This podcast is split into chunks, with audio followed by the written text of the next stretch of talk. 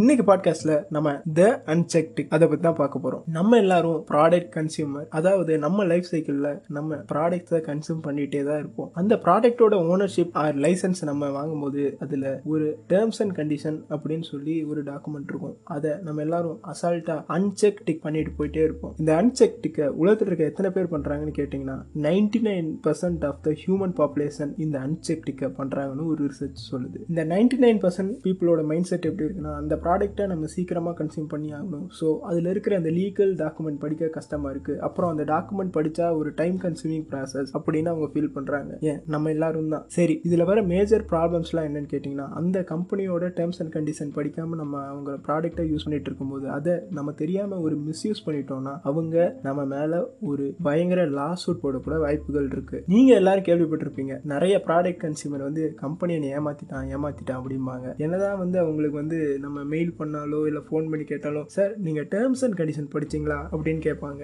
அதுக்கு மேலேயே நம்ம பேசணும்னா நீங்கள் தான் இதுக்கு வந்து சைன் பண்ணியிருக்கீங்க. நீங்கள் இதுக்கு வந்து ஒத்துக்கிட்டீங்க. அதனால தான் இந்த ப்ராடக்ட்டை கன்சியூம் பண்ணிட்டு இருக்கீங்க அப்படின்னு அவங்க சொல்லுவாங்க. ஸோ நம்ம பண்ணுற ஒரு சின்ன விஷயத்தினால எவ்வளோ பெரிய பிரச்சனை ஆனாலும் நம்மளுக்கு வர வாய்ப்பு இருக்கு. ஸோ அடுத்தவங்களை ப்ளேம் பண்ணுறதுக்கு முன்னாடி நம்ம அவங்கள ப்ளேம் பண்ணுற அளவுக்காவது படிச்சிருக்கோமான்னு கொஞ்சம் யோசிச்சு பார்ப்போம்.